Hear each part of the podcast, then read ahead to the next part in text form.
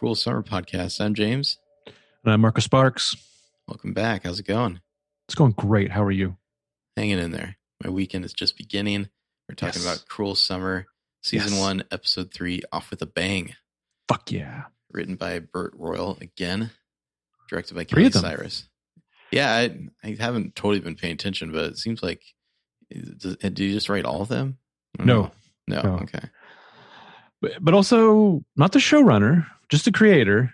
So I don't know. It's interesting. I also wonder. Uh, anyway, TV credits. I don't know. Mhm. Uh, Kelly Cyrus. mystery. Yeah, I believe might have directed at least an episode of You, Oh, okay. which which I could see. There's some there's some DNA Mm-hmm. overlapping. Yeah, definitely. Uh, uh, April what do I have 27th. Vampire Diaries.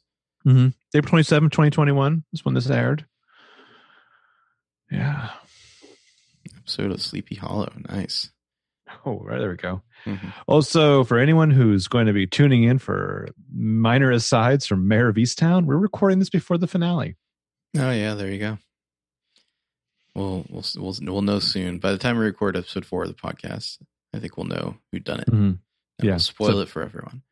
All of our our theories will have been wrong. hmm It's definitely Siobhan. Do you actually believe that, or are you just being a being a stinker? I mean, I feel like it's not off the table. It's Lori. Yeah, probably. It's Lori. It's. I mean, I like. She's the, the last, you know, red herring to pull. Because it's like, oh, it's John. Clearly, no, he's just covering up for his wife. I mean, John was good. I, I still like the son. The son, Um, the son's the other. Yeah, the son is is a very attractive candidate because of the way they've played him. like Mhm. you think this is what he's upset about but it could be like uh uh, uh Stellan Skarsgård and, and whatever from a girl dragon tattoo kind of thing um but it's Lori it's Lori anyway All right. Well, now that we've preemptively spoiled Mare of Easttown, yeah, you're you're real hosed if you haven't started the show yet Mhm. sorry uh, do we have any follow up? I think we probably got a few tweets. Um, um yeah why don't you vamp for a moment Okay. Well, I know friend of the pod, Andrew, sent us a kind of a little longer message about um, Derek and how he kind of. I mean, we haven't gotten a ton of Derek yet, but Derek is he's kind of like the glue that's holding that family together. Mm-hmm. He's like kind of more of a parent than the parents in a lot of ways. It seems like, Yeah. Well, which is funny because he's the older brother, and yet the dad doesn't like he he's just such a pushover to Jeanette. Like he's it's like he's almost trying to be more like a brother. Well, it's like, yeah. I, I mean, I feel like Greg actually kind of plants his feet in the ground a little bit in this episode. But Derek is like the older brother from like a '90s, an actual '90s show. I feel like so. I he mean, has some ways, really the most- strong like brand from Goonies vibes in this episode. He's uh, in some ways he's like the most period accurate character. Mhm. um uh, Trinity ty- uh, at Type A Types uh, let us know that, that they worked at a chamber and can confirm 100% that ribbon cuttings do have practices. a chamber, like a chamber of commerce Yeah, or yeah, yeah. something. Okay. yeah. Um, and that that they have a giant scissors and a ribbon stored in their office for the Mhm. practices. That sounds stupid, but also kind of awesome. Like, I how would- heavy those scissors are. They gotta be like. I mean, they're, right? they're got to be like hollow or something, right? Like it's not like I would think so, like yeah. metal. Yeah, it'd weigh like five hundred pounds. but yeah, apparently it's uh, it's like short enough to be annoying after I ask questions, long enough to mess up their day. It's literally the same order of events each time. But the practice is not required if you if you the cutter can follow instructions. But apparently that's I wonder the if they also have those like gold shovels they use on like breaking Mm. ground photos. You know, Mm, mhm. where it's like they just get like the city councils sitting there with gold shovel, like pretending to dig. Here's what I'm wondering: Does anyone still do the key to the city? I don't know. Is That was a really big thing back in the day. Yeah, I don't know if they'd still do the key to the city. Oh, and uh, hell yeah, Demi, friend of the pod. Um, I'm glad you like being called out that way because that's how we see it. Um, I, Yeah. I could not stop watching Vince's uh, evolution of hair in this episode. Now, Kinda- yeah, yeah. Well, and and I just think it was certain things like the I think in the first airing, the timeline in this episode with Vince kind of it definitely made more sense this time. confused. Yeah, Yeah. it made more sense this time. Yeah. Yeah, I've also I, I think I finally like noticed that Mallory in '94 has like red streaks in her hair, Mhm. and so that like helps me differentiate too. Oh like God, Or Yeah. hair is ghastly. Yeah, the 95 Harris. But spoiler, it's Daryl Hannah from Blade Runner. hmm Oof.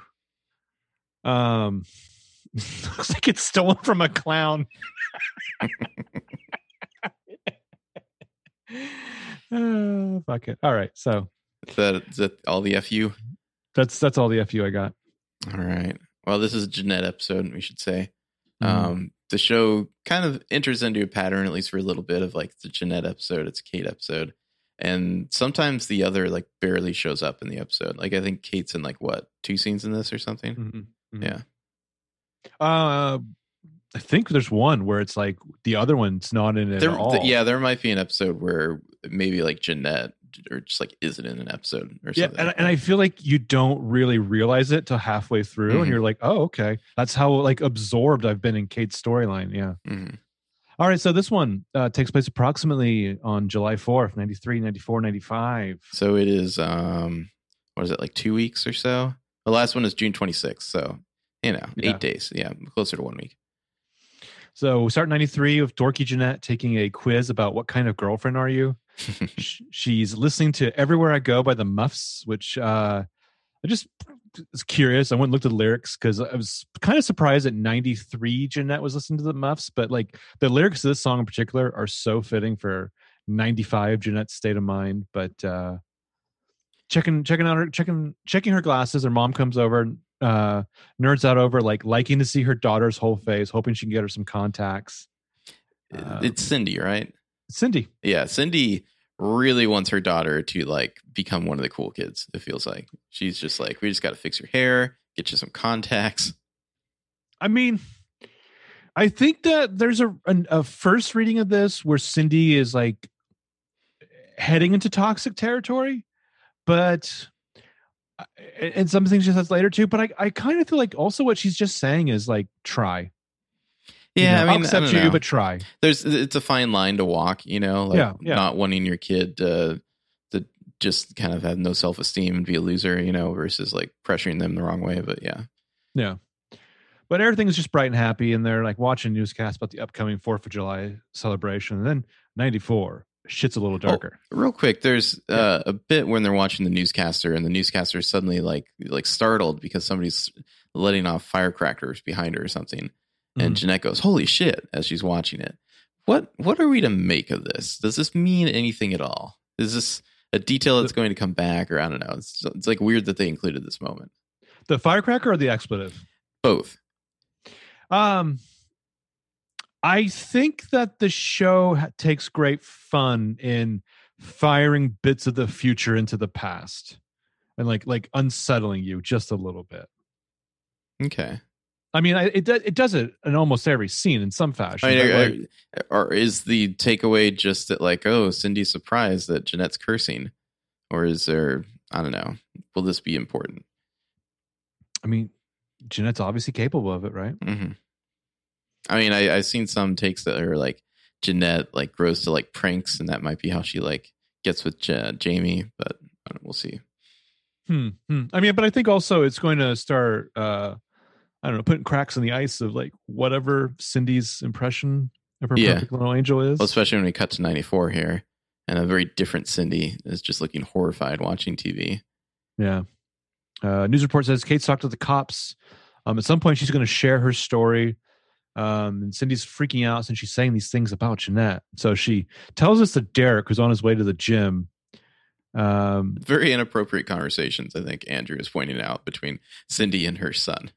Yeah, or even her somewhat adult son, but still, that son's like really having to like manage his mother here. Cindy could be a lot.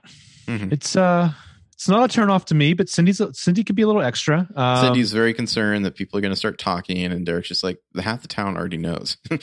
yeah, yeah. Well, because he's like he like doesn't he go off like the litany of gigs that he's been fired from? Uninvited of- from two parties.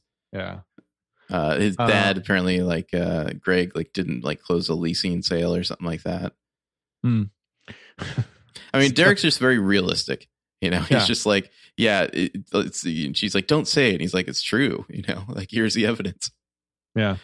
Yeah. Tough day for the uh, Yellow Blazers. Um, But Cindy's, you know, talking to Derek about it, and as as they're talking about Jeanette, we see is laying on the couch nearby, hearing all of this, unbeknownst to them. Uh, so she knows, obviously, this is having an effect on her family. And then, Well, r- before we get to end, then I just want Yeah. to point out that Derek is basically dressed like Brand from Goonies, just like the Okay. the sweatshirt, the sleeves cut off, the bandana. that's little baby Josh Brolin. Yeah, Okay. yeah. Uh, but I, I like the way that scene ends when, or like before you go go over to Jeanette, but when the mom, he, uh, Derek says something like, you know, Kate, she would never do, Jeanette would never do what Kate's accusing her of, and the mom's just like, well, you should tell your friends that, and he's just like, yeah, it's a good idea. like, it's like so sarcastic. You think at the end of the show, uh, Mallory will swing in on a uh, in a Superman shirt and say, "Hey, you guys!" Yes.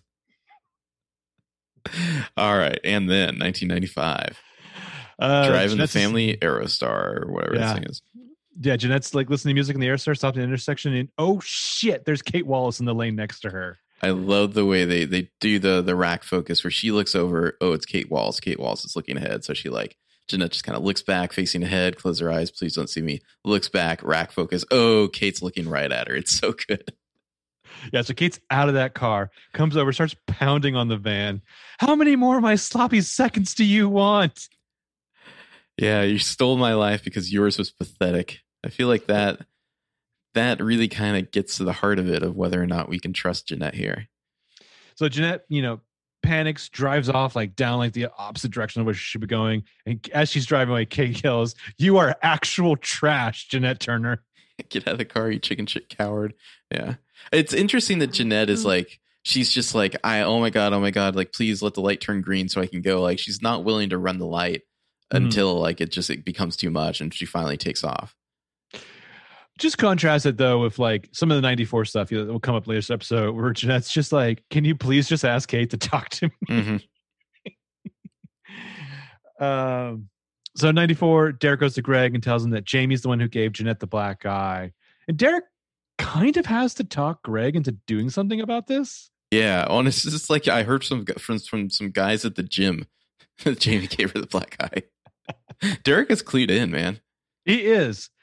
Yeah, he's got his finger on the fucking pulse of And he's Skylin, like, Texas. "Hey, uh, dad, you have to go be a dad. Yeah, Am I going to kick yeah. that guy's ass?" But don't worry, I'll back you up. Mhm. As the actual, uh, uh, you know, beef hanging in the butcher shop. Yeah, so they they go to Jamie's door, uh, give Jamie the business in front of his like uh, uh, Spanish speaking mother, which is it's an interesting detail about Jamie. That I was instantly fascinated by this, and I want, I, I like, I want more of these scenes. Even though Jamie seems like he's a dirtbag, like just the the fact that he has like a bilingual parent, and that like Mhm. he's seemingly like he- is like in a different social status. Is Yeah. kind of the vibe we get here, you know, like as from Kate and like the Well, rich abs- families. as we saw last week, he's the help. Yeah, He's he's a waiter. Yeah. Um, Derek has a pretty funny "hold me back" moment with his dad, uh, and then Greg finally kind of steps up with uh, like "touch her again," and you and I are going to have a very serious problem to Jamie. Which, yeah, and then both the parents are kind of just like nicely telling each other to fuck off here. yeah, yeah, yeah. Fuck off off my my property. Mhm. Uh, Ninety five.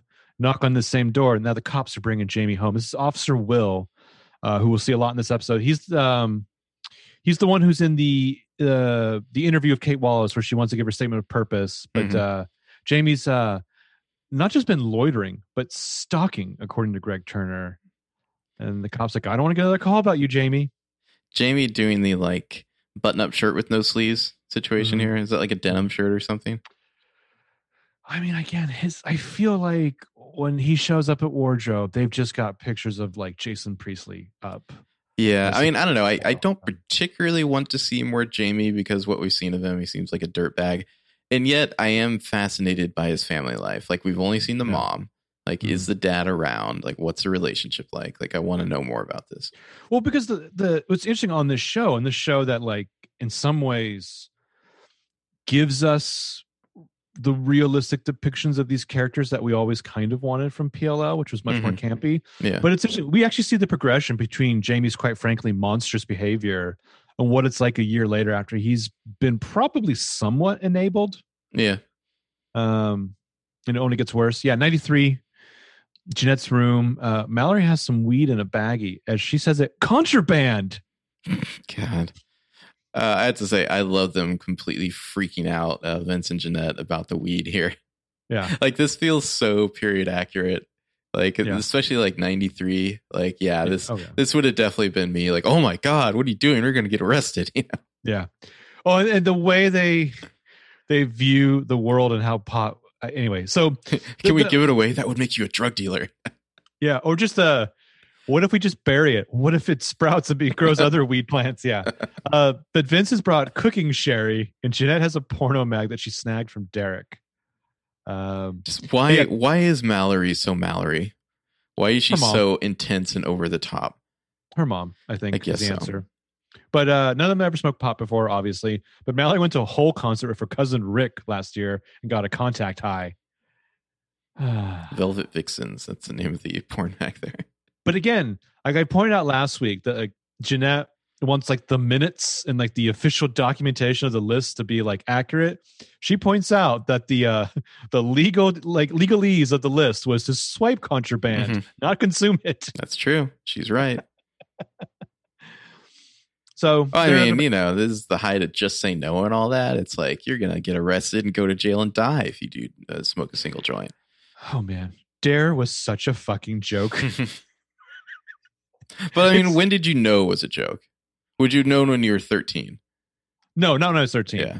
What No, about 15? And uh, I knew it wasn't for me. okay.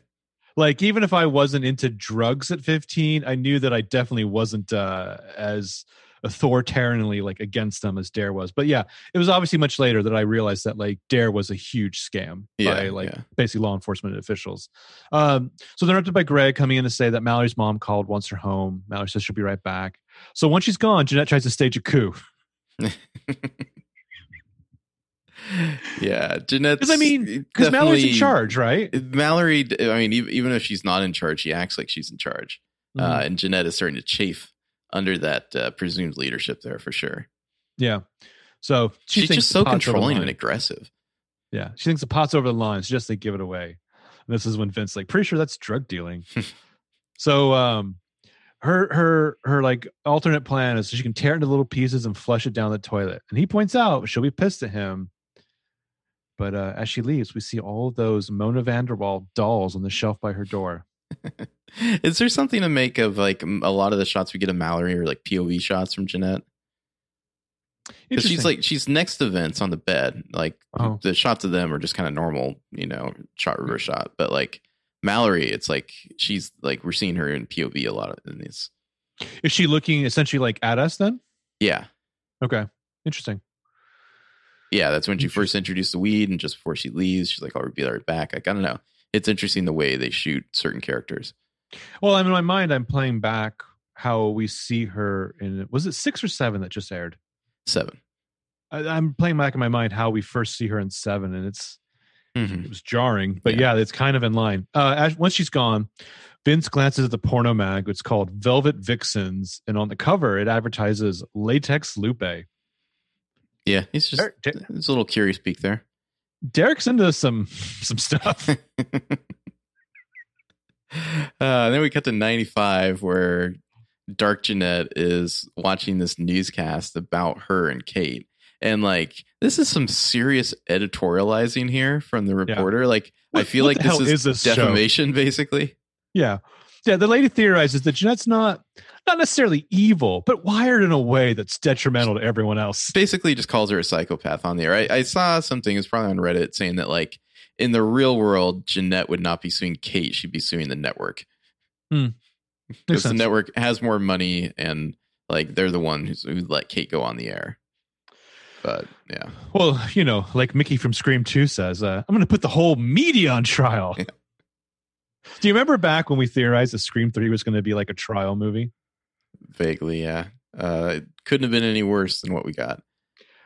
No, it could not have been worse. Mhm. Um, 94, Ding Dong at Jeanette's house. There's detect- the detective and Officer Will. Or, Is this uh, our Officer Barry here? I think he kind of is. I mean, like the fact that like Greg knows him Mhm. and like he's like, "What's up, Will?" and like the guy's like, "Actually, it's Officer Kingsley." Mhm. yeah, Greg and Derek have just returned from Jamie's. Uh, so the cops have questions about Kate Wallace. they want Jeanette to come down to the station, says she's happy to help. So Greg goes to get Cindy. He's a little tougher now, or he's just like they're like, "Oh, you're going to be joining us," and he's like, "Yeah, you're questioning my underage daughter. You bet your ass I'll be joining." But it's you." like tough as like a father in defense of his daughter, rather than like you know confronting a mean boyfriend. yeah, I mean, you know, I it's like it's it's interesting who he chooses or whether when he, Greg chooses to kind of put his foot down and like Yeah. you know act like he's in charge. I don't know that Greg is like the most demonstrably, you know, overbearingly protective, but like that is the thing he's protective of is Jeanette. Mhm. Um, I don't think he needs to be for Derek, and I don't think he really even needs to be for Cindy, but though that's going to cause some friction, I'm sure. But Jeanette is trying to play this all kind of clueless. Like, of course, I'll, I'll I'm glad to help, you know, but you can tell she's nervous.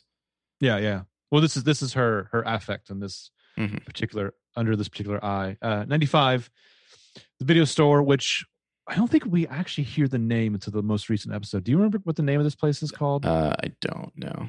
It's got some kind of back every Something back then. number two in it. Yeah. everything's got like a punny video name. Oh, it's Rent like, Two Night. That's what it is. rent tonight. Uh, so he's alone. He calls someone. Do you want to say who it is? Um, it's Ben. It's Ben. Yeah, remember Ben? Um, yeah. Ben makes a comment about how getting calls like this is why he needs his dad to invest in caller ID. It's, like, it's. I mean, we can just say now what's going on. Ben and Vince are, or, or at least we're in a relationship. But it's like, it, it's kind of. It's like they're talking obliquely throughout the episode. We're not Yeah. exactly sure like what they're doing and like what is going on between them, and then it becomes clear eventually. well, and, it's it's clearly gone bad. It's yeah. Uh, by by ninety five, it's it's over. Uh, he So- Vince wants to talk to Ben about how he's being deposed. He knows that Ben already was. And he's like freaking out about it. And Ben's just like, "We've been over this. You gotta stop calling, man. it's like every time you call me, it brings me pain. Please stop. Damn." Yeah. Um, so speaking of 95, we're still 95, I guess. Uh, Jeanette's cleaning graffiti off of the van. It says lying slam pig. And this is almost unintentionally funny to me as Greg is like, what the hell is a slam pig? And Jeanette has to explain the kind of the the official definition, and then just like it means slut, basically. Yeah, a term designed to disparage women, in this case, to falsely equate lying of loose sexual and romantic choices. Um, Call me a hoe, Dad. I gotta say, I don't remember calling. I don't remember slam pig from the the lexicon of the '90s. Do you? I do not know. This I is uh, regional Texas vernacular. yeah, and that that wasn't on the van when she ran into Kate, was it? I don't think. It no, was. no, I don't think so. So where did- where did it come from? Yeah.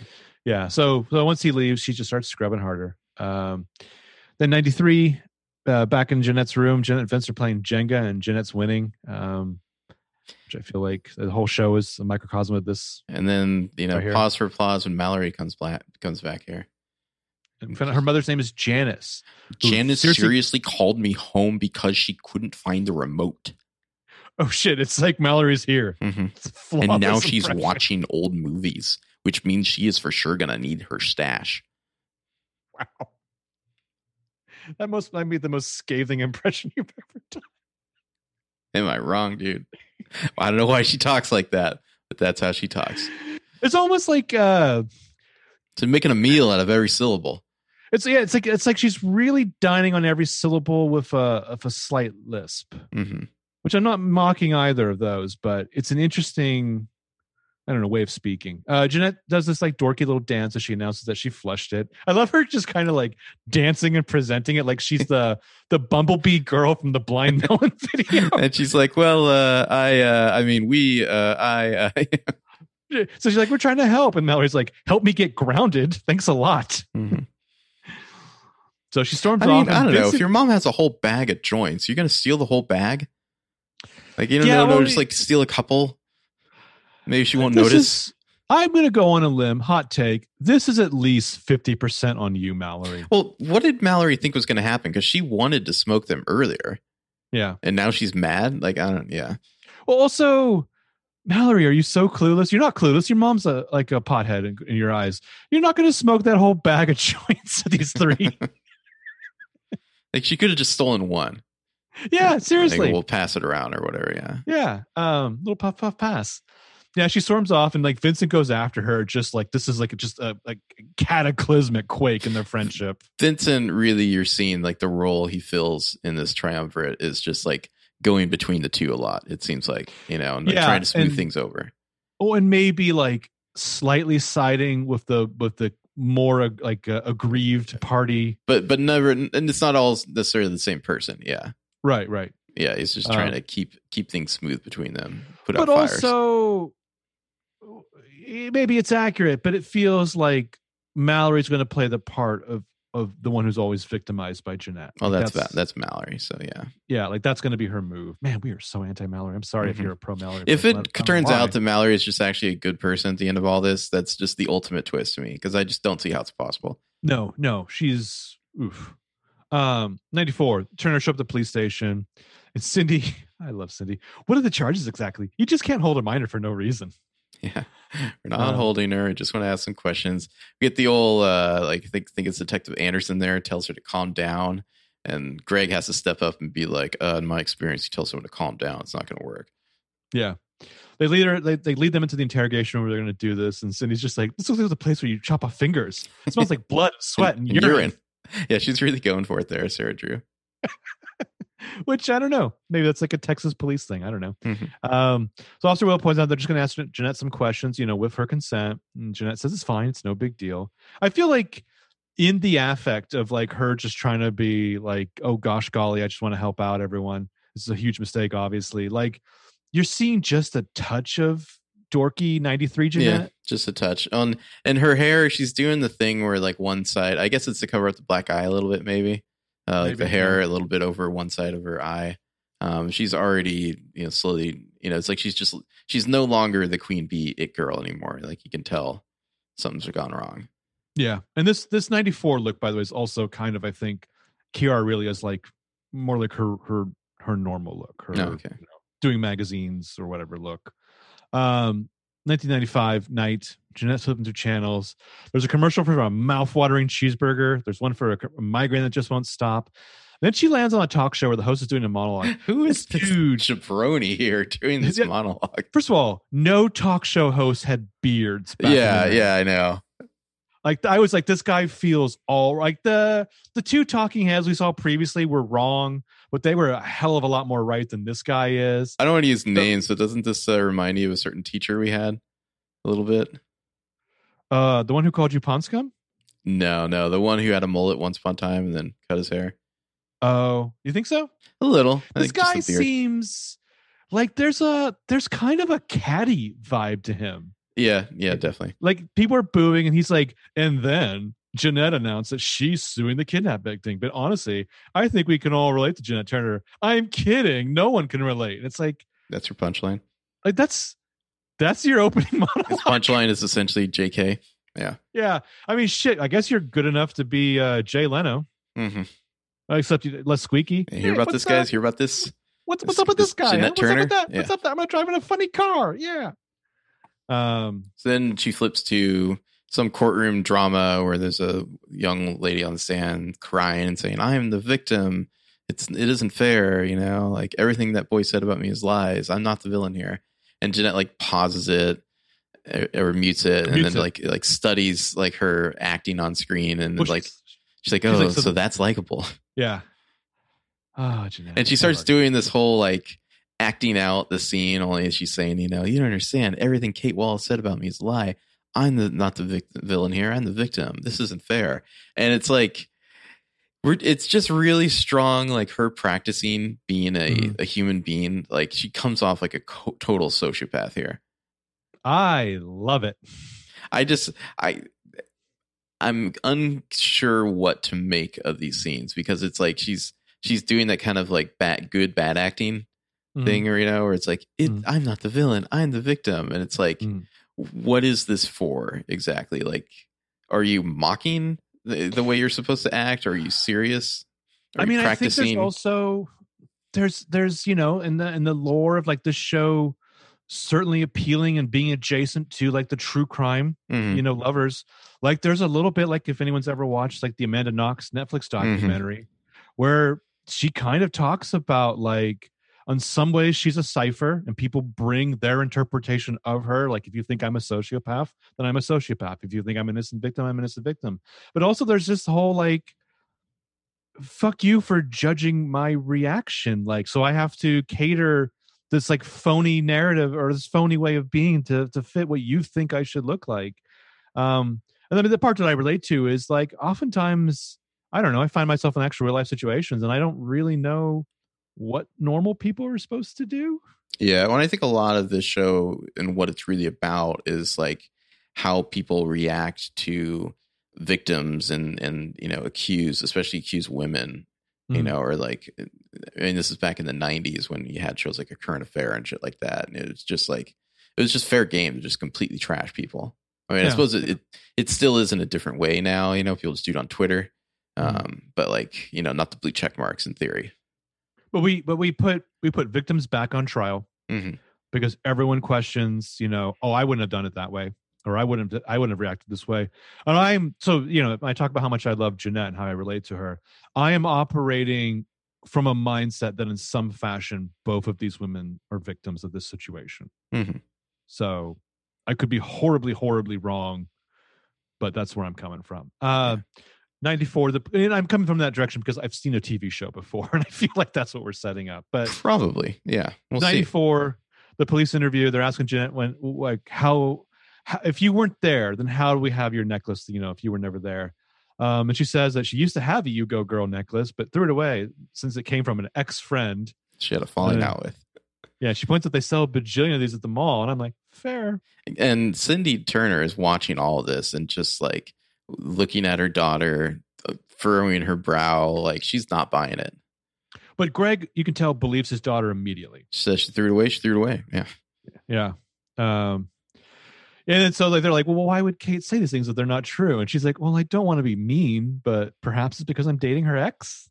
I mean, I do feel like with Jeanette, she's walked a pretty careful line so far, not to be like too bitchy about Kate and Jamie and all that, Mm-hmm. because like she could be super mean about this, and she's not. That would be put on trial too. yeah, But even here, she's trying. She's trying to figure out what is the version of me that you want. hmm Um, Yeah, and, and she mentions like uh uh well or I was dating her ex, but couples fight, you know. Yeah. and like uh, Jamie Henson, I presume. Like what was the fight about? Was it about Kate Wallace? And she's like, um uh, like two cops look at each other. They're like, "Ooh, got her." yeah. I mean, of course it was. What, what do you think they're gonna be fighting about? Yeah. Yeah, yeah, really. Um, and that's the thing too is the cops are not on your side. That's not their job. Like, you should always ask for a lawyer, even if you're completely innocent, because they're not on your side. Like, that's not that's not their purpose, realistically. Mhm. Um, Then we go back to 95 with Jeanette just practicing over and over again. Like, I'm not So- the villain. I'm the victim. I'm the victim. I was gonna say, I, I'm sure you've got the whole dialogue. I, I wanted to hear you monologue it. Uh, I mean, it's it's not much. Just everything Kate Wallace said is a lie. I promise. That's what this lawsuit is about. I'm not the villain. I'm the victim. I'm the victim. Okay. I thought you were going to sell it more, but okay. Yeah, well, she's also looking right at us as she says this yeah, too. yeah. It's another direct address to the camera. It's, I I love it because it's like it's really like looking into our souls. but it's like dead eyed the whole time. Yeah, You know, it's like the rest of her face is moving, but her eyes aren't selling it. yeah. Because I don't want to spoil it for you, but ninety five Jeanette's awesome. Mhm. Um, but come on, they're uh they're pushing her her ninety five villain persona a little too hard to be serious. Like I feel like you. First of all, I love a villain. Obviously, I love a villain redemption story. Mhm. You have to see that this comes out of a place of pain. I mean, it just seems obvious to me. Maybe I'm woefully naive. But uh 94, later in the, the Turner dining room, you know, they've gotten back from the police station. And, And Cindy's talking Cindy's to like, yes, her daughter completely fucking lied.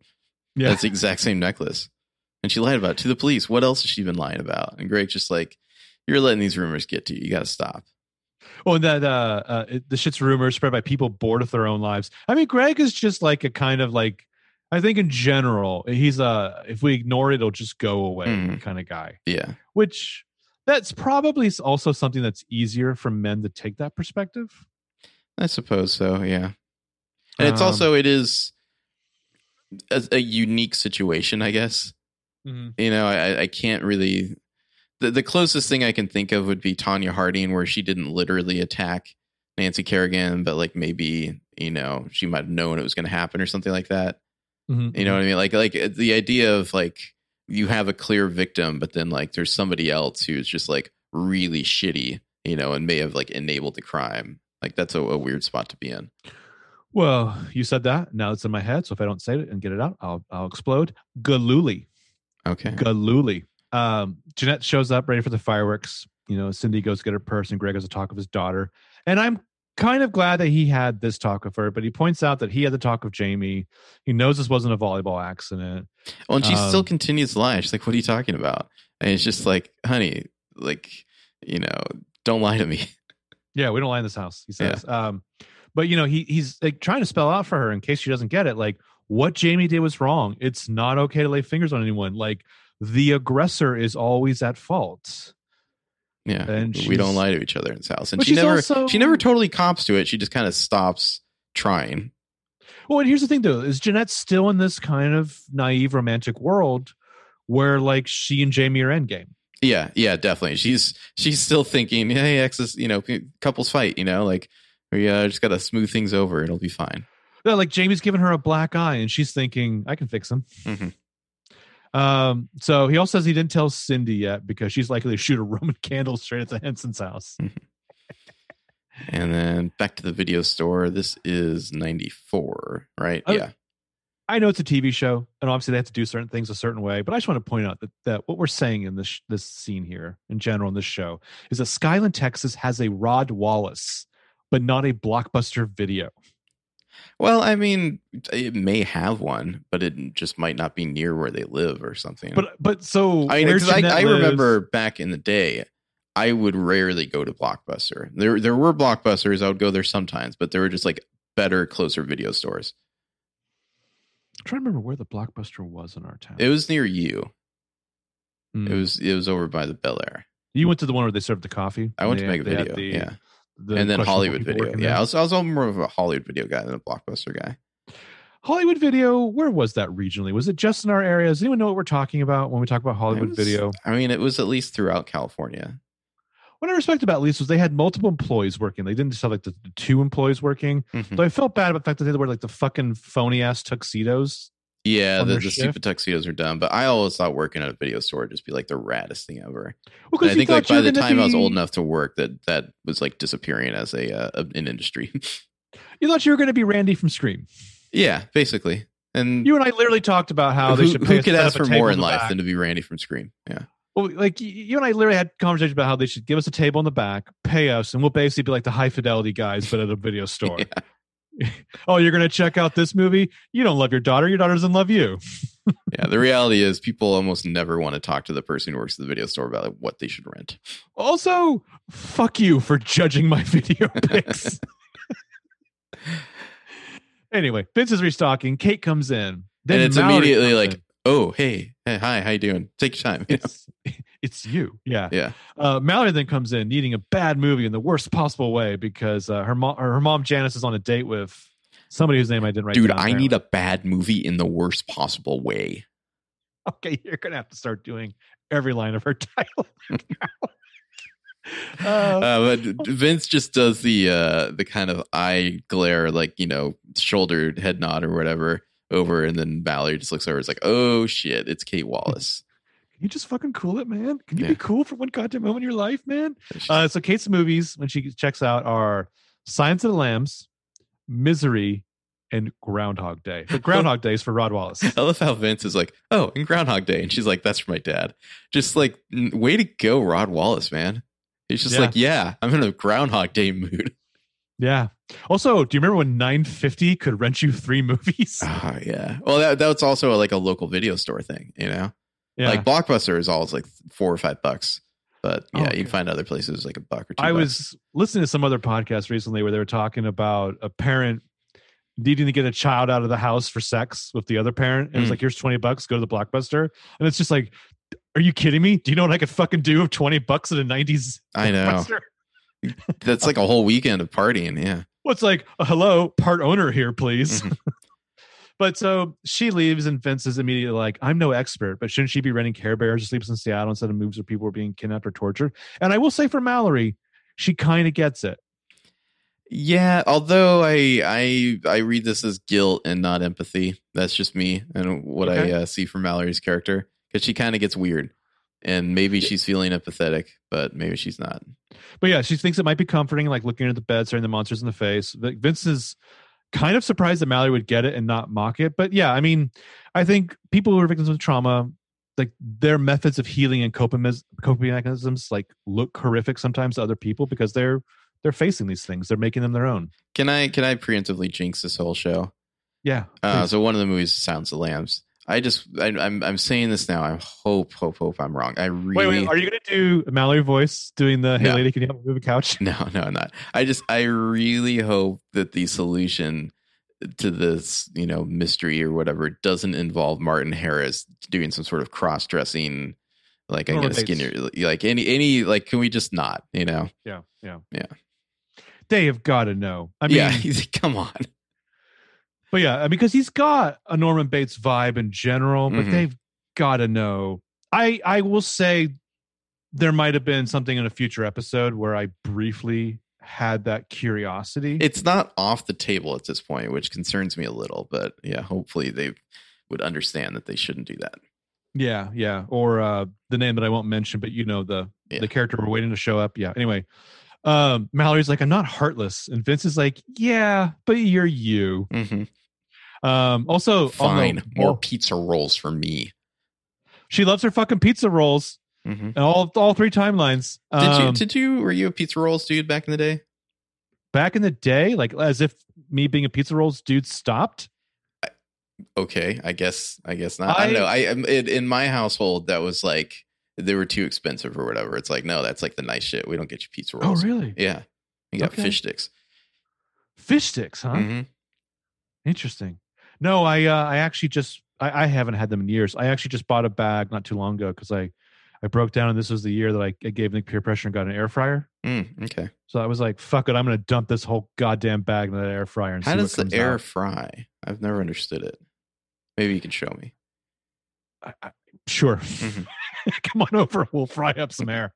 Um, but also on the poster on the wall behind Vince is Hot Shots Part Two. It's a classic. It is. I, I think I saw um it was like an interview with the showrunner or something like that talking about how like there might be like clues and like various like books and movie posters and whatnot. So Okay, so I'm going to bring this up when we get to the end of this episode because there's some uh, um, anachronistic items. okay, so what you're saying is that Martin Harris is going to be shot through the heart with a chicken.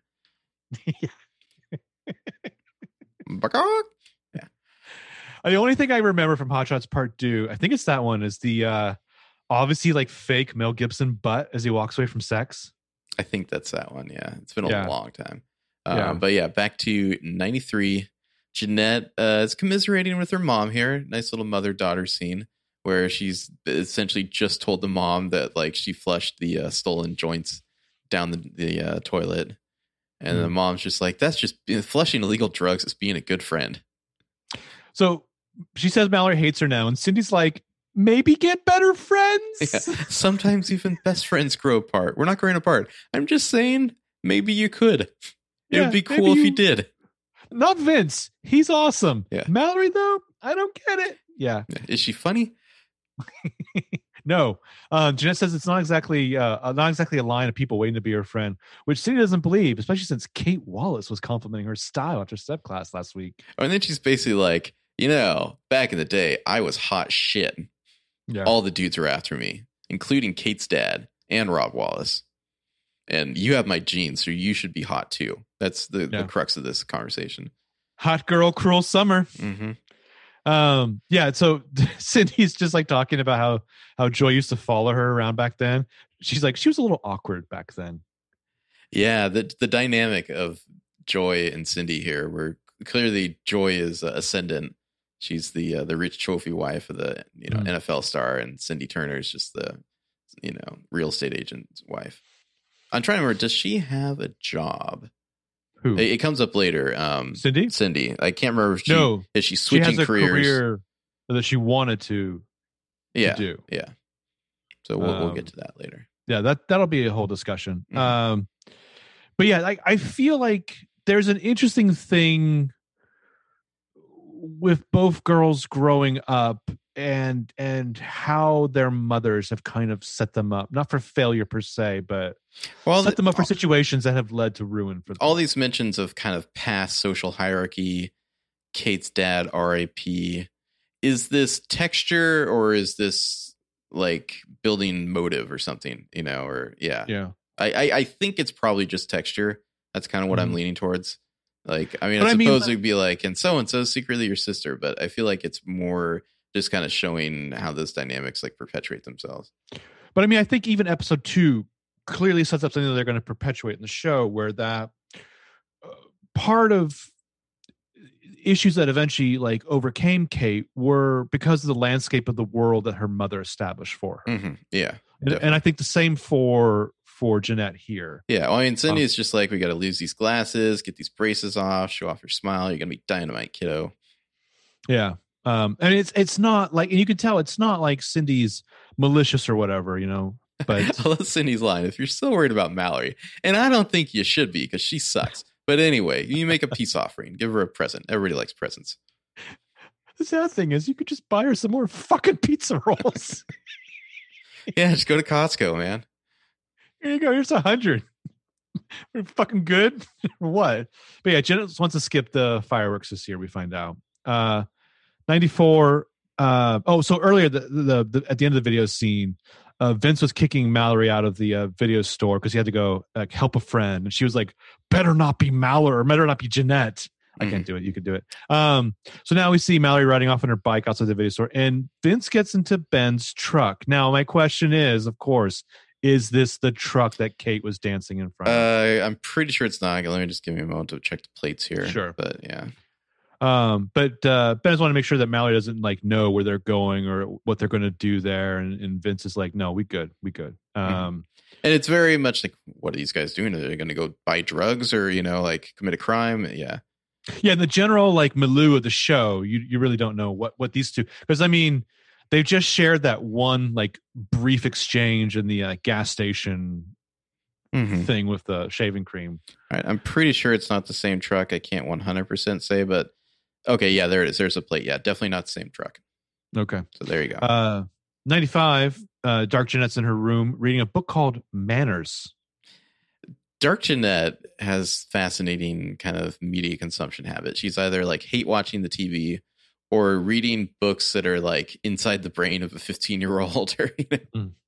Also, her walls in her bedroom. hmm I mean, they're like some kind of Dada esque nightmare collage. She's awesome. Um, Derek comes home, uh, come down the hallway, and she's like, You're home. You're never home. He's here to do laundry. Uh, Jeanette says that she saw Kate today in traffic. I love it. She's just like, and even worse, she saw me. I like how when she tells him that, he's just like, shit. Yeah. She said she looked like she wanted me dead. I missed the days when no one wanted me dead. It's kind of dark. Derek- Yeah. Derek, like you could tell, like his dorky, self deprecating older brother stuff. He's just like, well, at least you have a devastating, handsome older brother who does not want you dead. And she's like, no, I have a delusional older brother. uh, It's just like, well, that- that's my one move is self deprecation. So, uh, yeah. That and I have really big hair. mhm. Uh, so she says also that a girl from physics class called for him and that her name was quote unquote Claire. that'll be important later, but not in this episode. No, not in this episode. Um, oh, Derek's also like, by the way, Jeanette, and for the fans who have been wondering about this time period, call mom once in a while. So, so mom is gone. She's still She's alive. dead. Yeah. yeah. Oh, I love how quickly by episode three we were like, we haven't seen Cindy in '95. She must be dead. Mhm. Real quick on the uh, the truck thing, how fucked up would it be if if the theory about Ben being like injured and possibly like in a wheelchair is correct? That, that, that would he would be in the truck and she's like, "Come out and dance." Yeah, yeah. Well, but like that was this. It's only half of it that I thought of because I was like, he's in the passenger seat. That makes sense. Yeah. Um. So later, still ninety five. Greg's watching baseball on TV. Jeanette's just going out, Watching man. the Rangers play the Yankees. Uh, I actually looked up that somebody else looked up that uh, this this baseball game on this day would have been over well before it got dark outside. Oh, really? I kind of want to look I- that up now. It fascinates me. I love, I fucking love some of you people on the internet. I really do. The the Cruel Summer Reddit, they're active. Some of them are It's pretty active. Ridiculous. It's not. I don't know.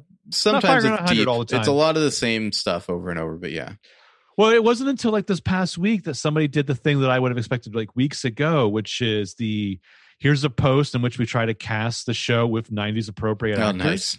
nice. And, and of course, SMG is Kate. Yeah, yeah, I can Not definitely bad. see that. Who's Jeanette? Uh, Katie here's, Holmes? here's well, that's Razor. I uh, I gotta tell you this. Maybe you, uh, maybe not a headcanon, Mhm. but I kind of want to rewatch Disturbing Behavior. This was really bad. I feel like we'd be disappointed. Not for not for a podcast, but just in general. You want to How watch about it? this? Uh, no, but um, dye her Oh. hair, Michelle Williams as uh, Jeanette. Well, I I'm going to suggest instead Rachael Leigh Cook because I'm always going to suggest Okay. Rachael Leigh Cook. I feel like this was the role Was this that a like stupid bet? this would have given her like this would have let her show off the range that she secretly had Mhm. after she smashed the fuck out of that kitchen and said, "This is your brain on drugs," Mhm. Which was clearly my most explosive sexual awakening. All right, Um, so Jeanette's going out, and then cut to across the street. Vince is like taking out the trash and sees Well, also- her also- walking away. Dad said, you know, maybe not such a great idea to leak the lawsuit to the press before we'd even serve Kate. Yeah, yeah, just it's just like little hints that like she is uh vindictive Proactive. and sneaky. And proactive. Yeah. But like he's just like, you really think it's a good idea to go out? And she's like, everyone's gonna be at the fireworks. And he's just like, not everyone. As he finishes one beer and cracks a second one. yeah, he's definitely checked that out 95. What was the line in Mare of Easttown when Mare's talking about her daughter and she's like, teenage girls are sneaky as fuck. Yeah. you know what? I don't ever like a character who vapes, yet somehow it makes so much sense in Mhm. Mare of Easttown. Um Uh, Yeah, so continuing the tradition of uh, HBO shows and their hard bitten uh, detectives who smoke e cigarettes. true, yeah. I mean the nice thing is that her defining characteristic isn't knives, I mean, I, what is that? The like Rachel second, McAdams in True Detective. Yeah, the second best line in True Detective season two is when Colin Farrell just says, "Is that a fucking e-cigarette?" What is the one we always quote? I like to get wet rip- Yeah, I like to get wet from a number of uh, from time to time from a number of bad habits. What other uh, ridiculous HBO shows do you want to see us do a science about on this one? Um, it's a 94, 4th of July celebration. It's like at a park. There's a baseball diamond in the distance. There's some beanbag tossing. Is this cornholing? Is this cornholing? Um, yeah, I mean, I think it's a regional thing where they call it cornholing in, in some parts of the country. I was at a party outside today in the hot, hot sun, and somebody was cornholing, and I couldn't stop giggling because I'm a child. I'm just wondering. So it's it's the Fourth of July. Kate's not Yeah. here. We don't know Nope. what she's up to. Is Rod Wallace just like I'm going to skip the fireworks and watch Groundhog Day right now? I mean, Groundhog Day too. I want to point out, is also thematic. yeah, Kate's totally. Like the idea of like every day's the same type of thing. Yeah, Yeah. yeah. Um, well, I mean, I, I don't know, like, what is the Rod Wallace situation at the Fourth of July thing? Is he usually a figurehead of this event? Because I it mean, it seems almost- like it's. Uh, it seems like the like the pores, or you know, like the yeah, absolutely. the, it the seems hoi like it's beneath. not the hoi polloi. Yeah, it's beneath the Rod Wallace station. hmm I mean, he's on the city they, council. they'd be at like the sake. lodge or the garden party or whatever. Yeah, these are just the the the proletariat here celebrating Yeah. at the park. Yeah, I mean, they're they're grilling their own meats. Mhm. Jamie's Um, popping the cooler. yeah. Man, when's the last time you saw a cooler? I feel like I've Also- been indoors for too long. Oh, I, I just found one in my garage Hmm. earlier. Uh, Jeanette's shirt looks a lot like Cindy's dress from '93 here. Okay. Um, Um, is that Mr. Pibb that Jamie's uh, pulling three cans of soda out? I can't I- tell. I don't drink soda anymore, but I've got a love for Mr. Pibb. I that if I was in high school, I would be getting three Mr. Pibbs out and drinking them all. Yeah, No, you would need to be getting Dr. Slice if you could. that's true. It, Dr. Slice fucking ruled. But I mean, I that, would- that was back in the I- day where it's like we just keep drinking soda till it's all gone, then we drink more of it. uh, Cruel Summer creators, if you're listening, I will get on my knees Oh my and God, pledge my fealty Slice. to you, like like Anakin Skywalker did in Revenge of the Sith. If you if you have a character crack open a Dr. Slice on this show, That would fucking rule. or Surge, oh fuck, just- give me just- Surge. You're reminding me of my uh my lunch every day at school. I'd have Mhm. a dollar and I'd buy myself some shock tarts and a Dr. Slice. Okay, That's a real so meal of champions. my first, I mean, I was not a uh, partaker as much as other people were. I dabbled, but like my first real, real experience with substances this is Mhm. super dorky. Okay. So I had a brief job at a uh, um, the Little, Little Caesars, Caesars. instead of a Kmart, uh-huh. and my drink to get me through a shift would be uh, half ICEE, half surge. Oh fuck that sugar!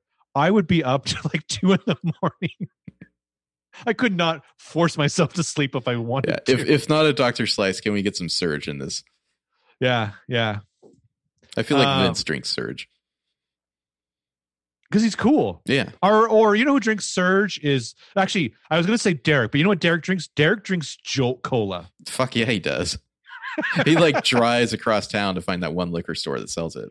And then I think ninety five, Derek might might crack open a Zima. Oh, for sure. What's your sign? Stop. Anyway, Jeanette's giving Jamie eyes, as is Greg. Um, but everyone is looking at Jeanette and just kind of whispering. Well, like this, there's this whole slow mo moment where like Jeanette's eyeing Jamie, and he just kind of like puts his head down and walks away with his, uh, you know, discount Mr. Pibb there, and it's like, ooh, that was cold, and everyone else is looking at them and whispering, and we see Cindy Turner just looking around, feeling all the glares, and it's like she has this look on her face, like I didn't sign up for this shit. I will say this too. Pibb, which is basically knockoff Dr. Pepper, right?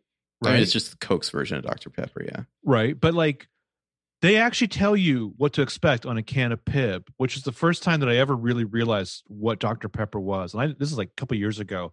But Pibb is as advertised on the can as spicy cherry soda. If it's, um, I've do never really people thought know Dr. Pepper that that it's it's Mr. Pibb, or is that like uh, a weird like old timey thing to say now? Because they like changed like Pibb Extra at some point. Pibb extra, right? yeah, yeah. yeah, yeah. It's Mr. Pibb. Well, I mean, Didn't so like, to, to medical school like Dr. Pepper. well, but I respect the fact that even though it's a movie reference, he has the respect to say it's Mr. Pibb. I'm a Mm-hmm. Mister. Call me, call me with some, some, put some, put some title on that. Um, although then it's probably like patriarchal soda, whatever. But I feel like Cindy drinks Tab. Oh, she's a Tab drinker for sure. Yeah. Um, 94, Ben and Vince are driving. Uh, Vince is pointing out that he's known Jeanette's entire life. There's no way she would do something like that. And Ben's like, You sure? You have no doubts. She would, you would never, or she would never lie, or you would never lie to her, would you? Uh, um, and Ben says, If Vince believes her, you know, then so does he, no matter what. So I, I I guess feel that's like- where that comes from in the the previous episode when he's like, I Well, used like to trust her. It's either like setting up Ben to be suspicious or tragic as shit. Mm-hmm. Yeah. Uh, so 93 fireworks are happening at night. Uh, Jeanette's rode her bike over to Martin Harris's house. I love She's the lighting smiling. here. Just the the kind of we're hearing the fireworks in the distance. We're seeing these just like you know, it's obviously they're just like hitting her with like a green gel light here, but like just the color of of the fireworks, it looks really cool. Little, little green, little red. Yeah. The red going Um, into the house is very ominous. Yeah, Yeah, yeah. We go from a vertigo green to to the Suspiria red. Uh, she's smiling like a goofy little villain. She knocks, barely waits for an answer for like letting herself in at the key that she has. Once inside, Okay, she's quick- like, quick "Mr. detail here. Harris." quick, quick detail Yeah. here. Um, this came up on Reddit the other day. There's a lot of theories here. She seems to be saying something. Her mouth is moving when she like looks back as though she might be talking to someone before she like uses the key and goes Ooh. inside. And I don't know if that's like we're going to come back to the scene later and somebody else was there, or maybe they like had some dialogue there and like cut it out, you know, because they like slightly Mm. changed the scene or something like that. I don't know. I, I'm more inclined to think that that's just like an artifact of the way they originally shot it rather than like a secret reveal, but I guess we'll see. yeah. Um, so she has a flashlight. She's searching around the house. Um, I like how she pre- pretends to call for Mr. Harris. I have also seen theories that like maybe he's been here all these times that she comes over. and he just Interesting, Doesn't say out? anything. Yeah. well, because otherwise, where is he? Is he at the at the uh the the clubhouse or is he at the uh the the park with the I mean, he's probably like looking for Kate. Yeah. he's just trolling for Kate. Mhm. Um, wait, this is this is ninety three. Okay, so he's still alive. Uh, ninety four. Ben's truck pulls up to a house somewhere like it's like so, somewhat suburban. Music's playing inside. They both seem nervous and excited.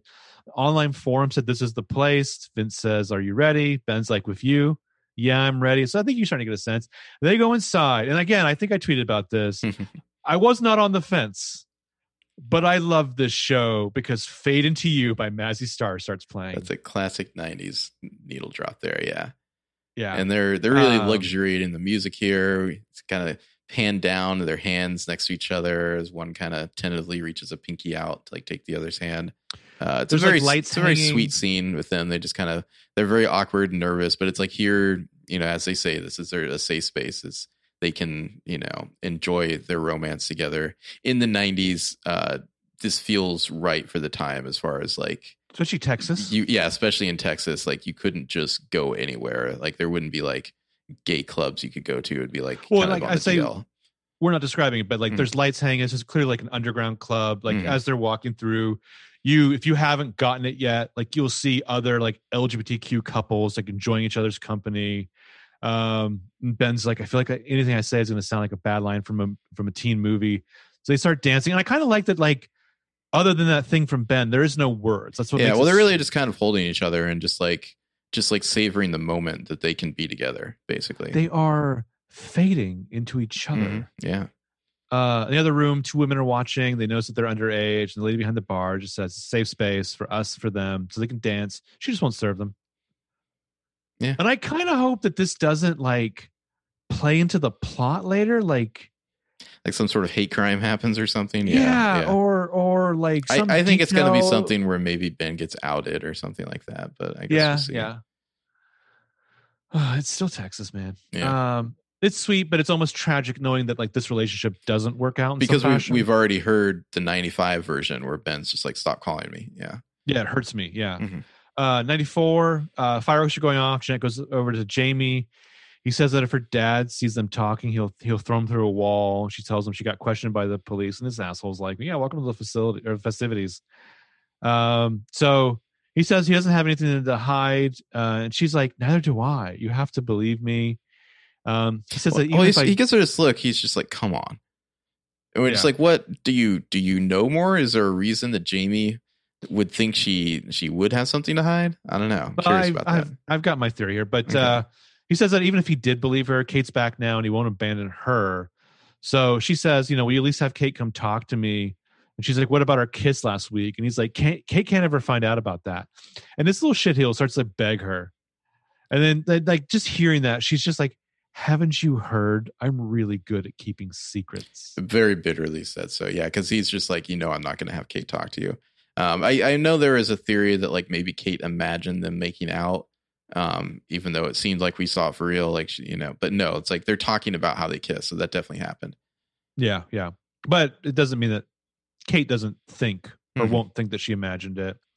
But she starts to walk away and he stops her and says that she was the one who first told him that Kate was missing and she seemed to know before anyone else. So how was that? And she's like, screw you. Very fascinated Also- by that. His story to Kate was that he was hanging up like missing posters. So that Eh, that Jeanette a lie? to him. Yeah, Yeah. yeah. How does he know that she was the first person who knew? Now, how would you know that? Like, Well, yeah. we can theorize. Well, no, We but I, but I mean, like, how not not how would Jeanette know that, but how would Jamie seemingly know that like you were the first person who knew she was missing? Like, it seemingly Well, that news had traveled fairly fast or something. I- I'll put it this. Is a theory I had even at the start of this All right, episode. go for it. which was the idea that that Kate would in some fashion willingly and again this does not make her culpable she's still a victim he's he's Martin Harris is still the monster here but like would willingly go to Martin Harris and somehow Jeanette would see that and keep that a secret and so people would say oh what happened to to Kate and I could see where Jeanette would be like she's not coming back Hmm, okay. and they might read into that what they see fit Mhm. but yeah Curious, otherwise curious. otherwise, if you're Kate's boyfriend and some girl is just like, "Hey, man, your girl's missing and she might be dead," I think I would have more questions. I wouldn't necessarily start immediately banging this person. Like, I where did I you would. hear that? yeah. Yeah. How do you know? Yeah. Um. 93, Jeanette's still making her way through Martin Harris's house. She's like, Are you home? Of course not. You I- have the fireworks like everyone else. I love the way this whole scene is shot with the flashlight. It's because everything else is like these kind of cool, um, like blues, and then this like orange glow of the flashlight. So you want to, So- I imagine, talk about some of the books here. Yeah, yeah. So so there's a whole ass Reddit post about uh the flashlight specifically landing on this Anthony Horowitz book, this Tess Gerritsen book, and a book called Time Flies, and how these books were not out in '93. And so of course it's Reddit. So this this Reddit post was just all like, I don't know, you guys, maybe time travel. Sure. Yeah. Uh, I'm like, I was my, I'm so fucked in the head that my immediate reaction was like, I don't hate it. Martin Harris is the son of I don't know Kate and Jamie or yeah. Uh, yeah, that's kinky. Uh, the books here. There's a My Dark Places vocabulary workshop. Nora Roberts, The Midlife Miracle, like paved with gold. Yeah, Is are these books that he's reading? yeah. I don't even really? know. And then at the bottom, the Whittle Falls High School 1992 yearbook. I mean, is Martin Harris really just being like, you know what I need is that new fucking Nora Roberts Mhm. book, followed by the new JD Robb book. They're the same person. Anyway, she goes through it, finds a picture of him. He's the vice principal there. And she's just like, So that's where you're from. And it's like, is that going to be important later? Well, she gives this book to Mallory. Just saying, Yeah, yeah, yeah. Mallory becomes the keeper of the yearbook. Yeah. So 95, this is where I love the show. Uh, Jeanette breaks in the window of a rock, lets herself in. Fireworks are still going off.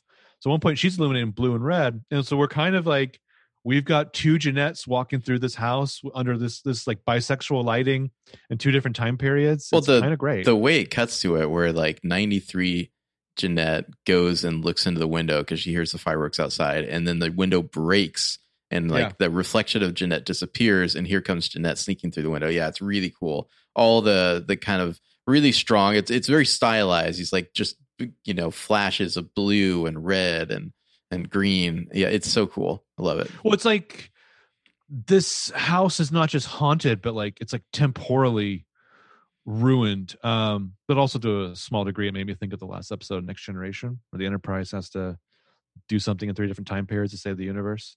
Uh, 93, Jeanette shows up at Mallory. She's brought her peace offering. Uh, list item number 13 was steal something. And like you said, here's the yearbook from Martin Harris's old school, and Mallory's fascinated. Um, Jeanette wants to show that she takes the list seriously, Which, so so Mallory may perhaps have some information about Mr. Martin Harris. yeah, or a starting point, yeah. Mhm. Um, but again, I just I pay attention to these details here. Jeanette's the one who's always shown that she takes this list seriously to the letter of the list. But uh, you know, Mallory's like, uh, what does Mallory say? I can't say it. You can say it.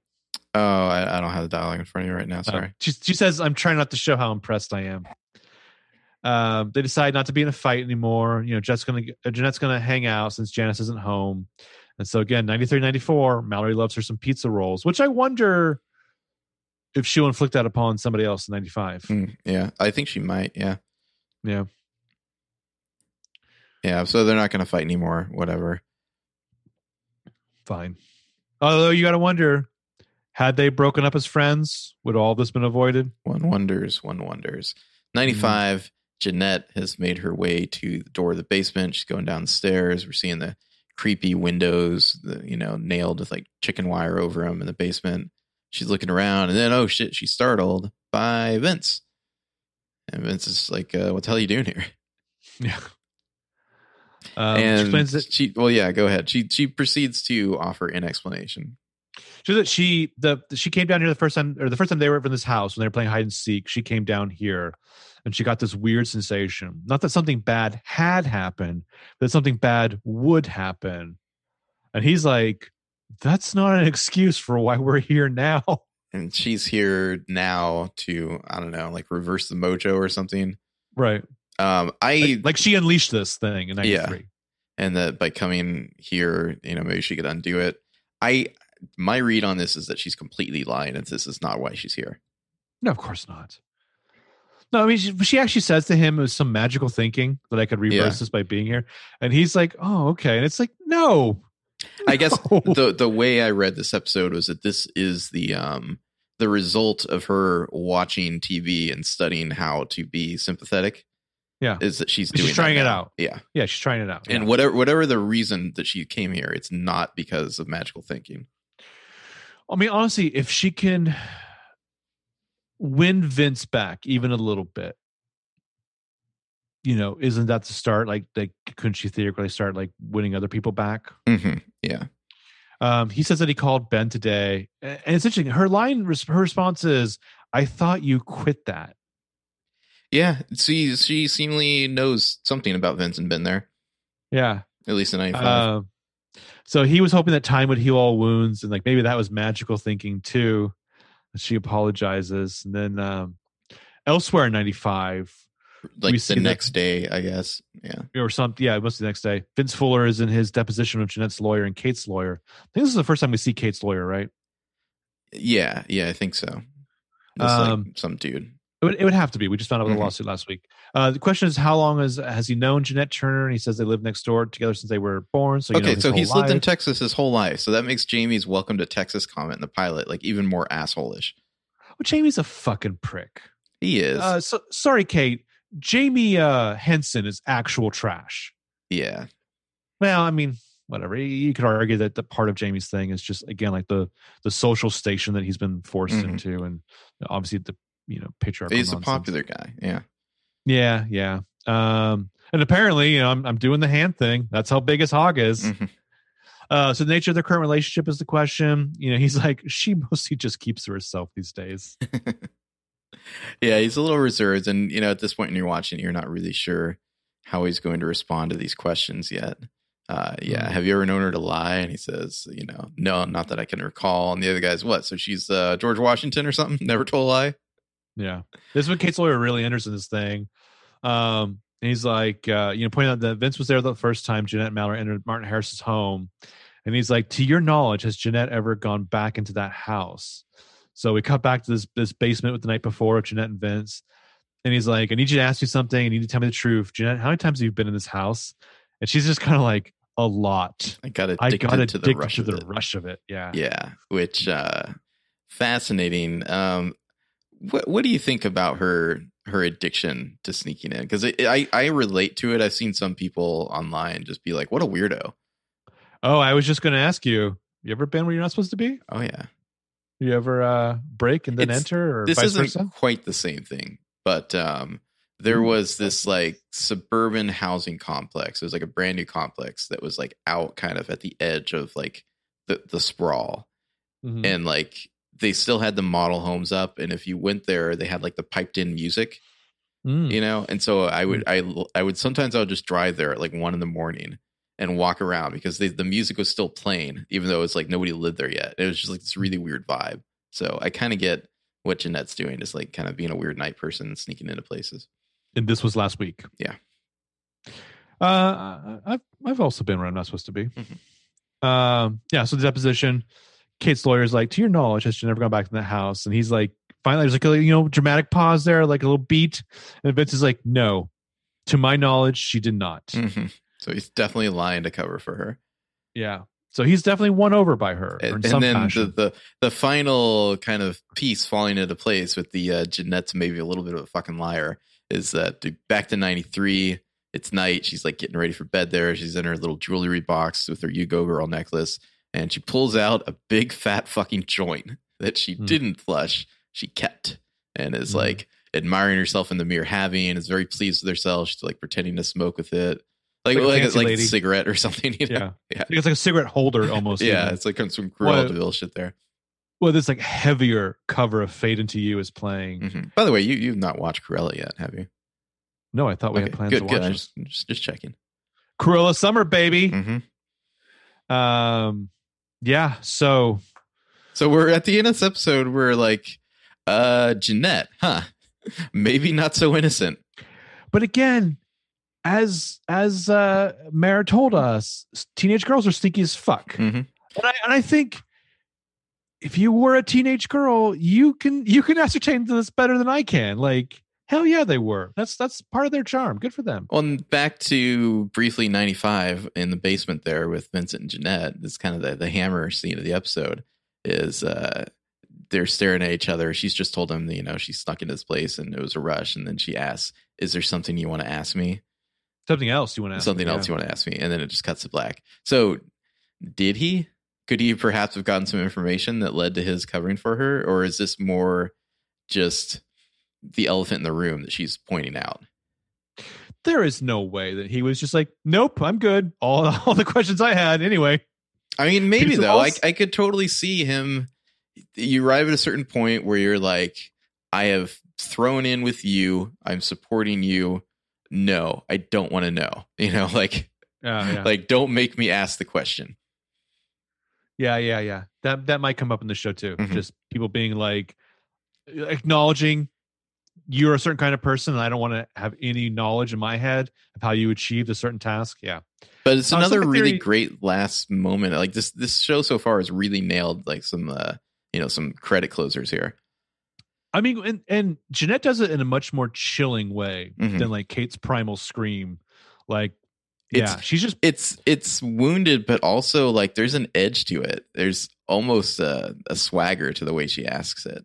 well, she's putting not just Vince but us. Yeah. she's like essentially she's off to one side in the framing, like Mr. Robot used to do, but like she's talking to us basically. hmm Yeah. Is there something else you want to ask me? Like daring you. Yeah. Uh theory, Jamie Jeanette had sex in this house at least once. So that th- there's a big theory that they had sex. They like literally like the night or two before, right? It was like their first time or something, and Yeah, that it was yeah. in this house, which Yeah. is why Jamie had such a violent reaction. Not that it excuses him. Yeah. Um, yeah, yeah, I I'd say that's got to be at least a possibility. Like Or for Jamie to so quickly react the way he did. Yeah. yeah, Yeah. Some, something in some way, he's reacting from a kind of guilt and he's blaming whatever on Jeanette. And, I mean, and- what and would be a bigger rush than to, to lose your virginity, but to do it at this place you'd like to sneak into, like illegally? and, and it might be like two different vices of Jeanette's. Like she Yeah. might have been addicted to sneaking multiple times. So of course she wants to mix that with like this this thrill of like the first time of her new boyfriend. And then yeah, he's just gonna blame this all on her. Yeah, I'd say there's a decent chance of that. Mm. All right. Well, that was off with a bang. Any final notes Yeah. on the episode here? I mean, Jeanette doesn't give the joint, the one remaining joint, back to Mallory. Mhm. Like that Mallory's villain origin story? it's it's it's obviously more Jeanette's, right? I mean, this the whole episode, Jeanette is they're really like trying to cast as much doubt as they can. Yeah. Yeah. Oh, I mean, like, I feel like you and I both wonder about the oblique mentions to Kate's biological father, He's come up a few times. right? Yeah. and he's obviously Not too Peter many Hastings. times, but he's been mentioned a few times. He's obviously Peter Hastings. Oh, hell yeah. That guy's got a lot of jam. Um, And I'm not dead. I mean, come on. yeah, back in the '90s, I was making kids. uh, of course, there is no Widow Falls High School in Texas. Oh, yeah. up. Okay. Why Widow Falls? What a, what a name for high school. Seriously, it's like a it's like a '90s ABC. I mean, I could TV I could definitely see like a Jen or not Jeanette, but Mallory like is looking through the yearbook and sees something that leads her to investigate or something like that. Yeah, and and Yeah. learn some things. yeah. I'm still going with that theory that somehow it was Mallory who saw Kate down there, not Jeanette, Yeah. and Mallory who hated Kate for potential different reasons, just was like fuck her, you know, like left her there. Well, but but the the interesting thing is is the word scene, which comes up a lot in like Mhm. in in media. Because I saw a great video essay about Fleabag and Fleabag. The whole the whole narrative purpose of that show or the way it's, it's presented is it's the horror, like it's the the desperate desire to want to be seen in the horror of actually being seen for who you are. Hmm. Um, and I and I, all we know so far is that Kate knows in her mind that Jeanette Turner saw her yeah, which means that Kate saw her, saw Jeanette. It doesn't necessarily mean that that Jeanette or Mallory or whoever saw her. right. You know I mean? Mirrors mistaken Perception. identity. Yeah, Yeah, yeah. Which is which is kind of the the shit that we love, which is I think why we're so drawn to it. But yeah, it also leaves a lot of nebulous space I for the show to play. I don't know. Should we have like a, a sinner conversation at some point, like first season of the sinner? We always should have a because that is very much a show also produced by Jessica Biel that is kind of obsessed with memory and kind of piecing together the truth from kind of like uh, untrustworthy impressions and, and glimpses Mm-hmm. and whatnot. Yeah. and also obsessed with Big Black Delta's hugging and kissing. Oh yeah. Oh god, I mean, I don't know. power over Yeah. I'll I'll just go ahead and throw this out there. I don't know, Hmm. no guarantees, but like if there is going to be a season two of Cruel Summer, I could see us maybe doing the Sinner like in, in an off season episode or something. the whole like like the whole show, the same fashion. I don't know. episode? I don't know all at once or just one episode time, but I, I feel like that's worthy of a, at least one episode's discussion of a podcast. It doesn't hurt that we're also huge Bill Pullman fans. Oh yeah, He's great in that show. he is. Although that's like my one criticism of the show is like the like the vice that they give him. Mm. It just it feels like you're like making a a, a you know you're creating your cop with a, a vice you know character and like you need you need something new. You can't do you know drinking problem. You can't do uh like cocaine. You know it's like you need a new like weird thing for him to to have. It's like a flaw I don't think and they're just do- like likes to get stepped on. The the vice can't ever be coke on a TV show, though, right? oh if, he's a cop for sure yeah. But I mean, like, you can there, totally have like, a- cops who are doing lines in on a TV show, though. It's Yeah. more like uh, you haven't seen uh, the shield It's more like Al Pacino in, in Heat, right? I, I don't know what your differentiator is there. I mean, TV I- shows are movies now, pretty much. Was was was Vic Mackey doing lines? I'm pretty sure. I, I, And I don't Somebody recall? tweeted me. uh, He must have blown a line of coke at least once on that show, I or or one of his buddies would have at least. I somehow have the bizarre distinction of having seen every episode of The Shield. Okay, you're telling me nobody on the uh the strike team ever did a line coke? Not that I recall. Hmm. Maybe what's his name? Who be, who went on to fucking everywhere? I mean, I think it's well known that cops can they they're trained to know what cocaine is by dipping their pinky in it and tasting it.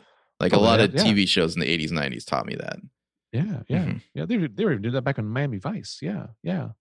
Um, what were we talking about? Where we got into coke? The oh, Sinner. oh, Bill Pullman's thing. Yeah. Well, it's, well, also magically that vice, that addiction is gone in season two. I mean, it makes sense. Yeah.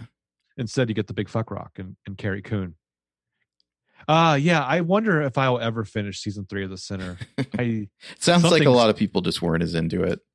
I I still have in my iTunes like the last two or three episodes, and where I left it off was like so exceedingly dark that I was just like, I really don't. I'll go ahead and say, uh, Bill. I'm um, spoiler. Bill Pullman's character agrees to be buried alive to uh, see what it felt like.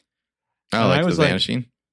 A little bit of the Vanishing, yeah. But the guy in the Vanishing doesn't know that's where he's going, though, right? no, the it, guy in The it's, Vanishing- it's like um, if you want to find out what happened to your remake. girlfriend, yeah, Yeah, you you have to you have to drink this, and I will show you exactly the journey she went on. And then he wakes up like buried alive. Mhm. And this '90s remake of a Danish movie or what have you.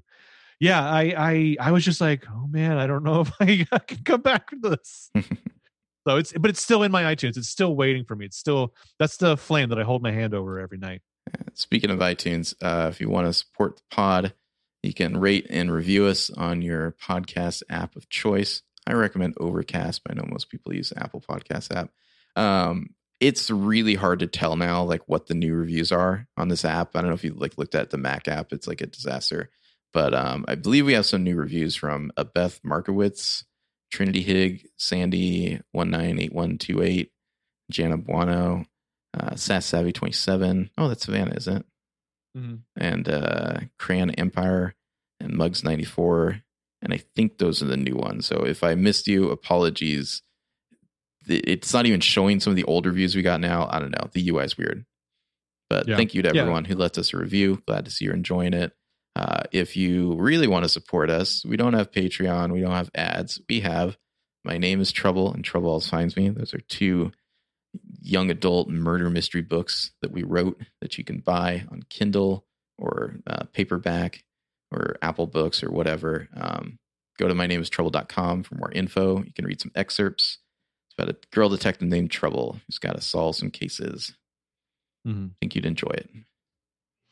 And we might we'll, we might figure out the details. I think we're worried about the timeline of a of a contest again or something involving trouble and We'll see if we catch up in time for the finale first. Yeah. Yeah, but uh, like you said, there's always potential for something off season with this show. I also see Kayla does a review. I see you, Kayla. Um, but in general, I, I Oh, actually did to these most yeah most Oh, most Crayon recent Empire. reviews That's right. Yeah. Yeah. In the last uh yeah before we started podcasting. You people are way too nice to us. Thank you, but but shit, you're way too nice to us. We already have 55 ratings. It's pretty nuts. Yeah, yeah. Yeah. We were like, I, I checked the other day. We were like at like in the top hundred of like TV and film podcasts. Uh, Oh, nice. Still the only Cruel Summer podcast out there. So Excellent. Excellent. I'm surprised there's not like a fucking AfterBuzz. Yeah, I know. yeah, do they still exist? I don't know. Maybe they got bought up by somebody or something. Was there? We're just still just not- kicking it indie here, like ten years later, doing it old Yeah. school, So not two assholes like the '90s Portland kids that we are. Yeah. want to start their own cruel summer podcast. hmm All right. Well, Oh. my name is trouble.com or troubleallsfindsme.com. They'll both get you there. Thanks for listening, and we'll be back next time. The episode is You Don't Hunt, You Don't Eat. I gotta say that the titles for these episodes are bizarre. They are. They're very off They're they're they're weird. Yeah, they're not like song titles or like clever turns of phrase. They're just like like off with a bang. Yeah. Yeah. Uh, until then, I will be fading into you, stranger never knew. Bye. Bye bye.